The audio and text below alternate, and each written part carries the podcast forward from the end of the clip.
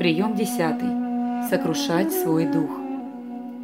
Когда мы научимся под атакой очень быстро сокрушать свой дух, мы сможем резко притягивать присутствие Божье. Туда, где и не пахло присутствием Божьим, оно приходит мгновенно через то, что ты крушишь свой дух. Ты не умоляешься на коленях и не плачешь, чтобы почувствовать мурашки. Ты крушишь себя в долю секунды, и приходит Бог. Ибо так говорит высокий и превознесенный, вечно живущий, святый имя Его. Я живу на высоте небес. Нам туда может не дойти, по крайней мере, не каждый день. И во святилище не все могут выйти на воскресном служении на первый ряд под помазание. И также сокрушенными и смиренными духом, чтобы оживлять дух смиренных и оживлять сердца сокрушенных. Как только ты сокрушаешь свое сердце, Он оживляет его сам. Ты сокрушаешься не тогда, когда тебя обидели, не когда оскорбили, не тогда, когда они виновны против тебя. Но когда ты сам крушишь свой дух, сокрушаешь его, Бог приходит. Молитесь так. Господь, научи меня сокрушать мой дух. Это очень сильное упражнение. Я читал об этом в Библии, но не понимал это в военном смысле. Я услышал это какое-то время назад в духе, когда один брат делился, и он сказал, что это сильное боевое оружие. Он сказал, что это сильно действует в жизни. Когда я не чувствую присутствия Божьего и не помогает ничего, ни призыв, ни прославление, я крушу свой дух, и присутствие Божье приходит. Представляете себе? Кто может взойти к Нему? Он обитает сокрушенными и смиренными духом, чтобы оживлять дух смиренных и оживлять сердца сокрушенных. Как только ты сокрушаешь свое сердце, Он оживляет его сам. Не тогда, когда тебя обидели или оскорбили, не тогда, когда они виновны против тебя, но когда ты крушишь свой дух, приходит Бог. Это очень сильное упражнение. Когда ты не чувствуешь присутствия Божьего и ничего не помогает, круши свой дух. Помню, как одна сестра-пророчица несла очень сильное служение в теле. Она Божьей силой связывала нечистых духов, и люди спасались.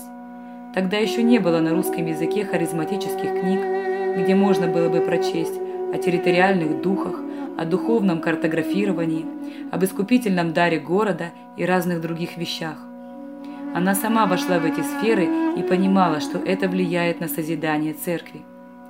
Когда она об этом засвидетельствовала, ей сказали, «Хорошо, сестра, давай теперь помолимся». И когда мы стали молиться в этой небольшой комнате, где вокруг были бабушки, дедушки, пророчествующие, истолкователи языков, эта сестра уже в возрасте залезла под стол и умолялась там, молясь и сокрушаясь пред Господом. Она просто стала пищать. Я увидел, что она великая женщина Божья, это была просто русская Кэтрин Кульман, хотя родом она была из Молдавии. Я был потрясен тем, как она крушит себя, какие у нее отношения с Господом. Я был потрясен, как она залазит под стол и пищит там. Эта пожилая женщина так общается с Господом, как ребенок. Она, которая насаждает церкви, которая связывает духов, которая пророчествует, пищит под столом, радуется, потирая ручки. И я подумал, вот этот секрет. Вот какая она в духе. Маленькая девочка-озорница. Я тоже так хочу. Я понимаю, о чем сейчас говорю. Я понимаю, что нужно. Это крушить свой дух перед Ним. Крушить свой дух – это умоляться пред Ним, как чада пред своим Отцом. Чадка. Крушить свой дух можно по-разному, когда ты смиряешься мгновенно и с кроткими наследуешь землю. Мы недавно посещали пастора Рейна в Таллине, мужа, пережившего пробуждение. Это пробужденец, ставший участником великого пробуждения духа, о котором знали все. Люди вставали с колясок, исцелялись от рака. Народы ехали со всего Советского Союза, даже из нашего города уезжали туда в надежде обрести помощь Господа. Этот брат видел пробуждение Божье. Когда мы сели вокруг его стола, он сказал – «Братья, извините». Залез под стол и стал оттуда вещать. «Братья, я хочу сразу определиться. Вот я кто. Я никто. я под столом недостоин находиться. И мы с пастырями сидели, а он под столом. Пастору Рейну 85 лет. Он дробил, дробил, дробил, дробил себя, крушил некоторое время. Потом встал и сказал, «Теперь пообщаемся». Когда я высвободил это свидетельство одному нашему брату, узнику Господа, брату Владимиру, епископу, то он встал, поднял руку свою и сказал, «Я встаю перед этим свидетельством». Ты не представляешь, брат мой, какое сильное свидетельство ты мне привез. И его жена тоже встала и сказала, «Да, брат, ты привез нам сильное свидетельство». И она тоже стояла. Я подумал, какая красота! И тот, и другой сокрушают дух. Я такого не читал, что надо так поступать. Когда ты чувствуешь славное свидетельство, надо вставать и поднимать руку. Я не читаю прямого научения этому, но вижу это в святых, что они так делают. Когда я видел этого святого своими глазами, как он сидел за столом, а затем вскочил на ноги и закричал «Я встаю перед этим свидетельством!» и сел. Вот красота! А ты такой? Ты умеешь так делать? Братья мои, как некоторым из нас далеко до небес.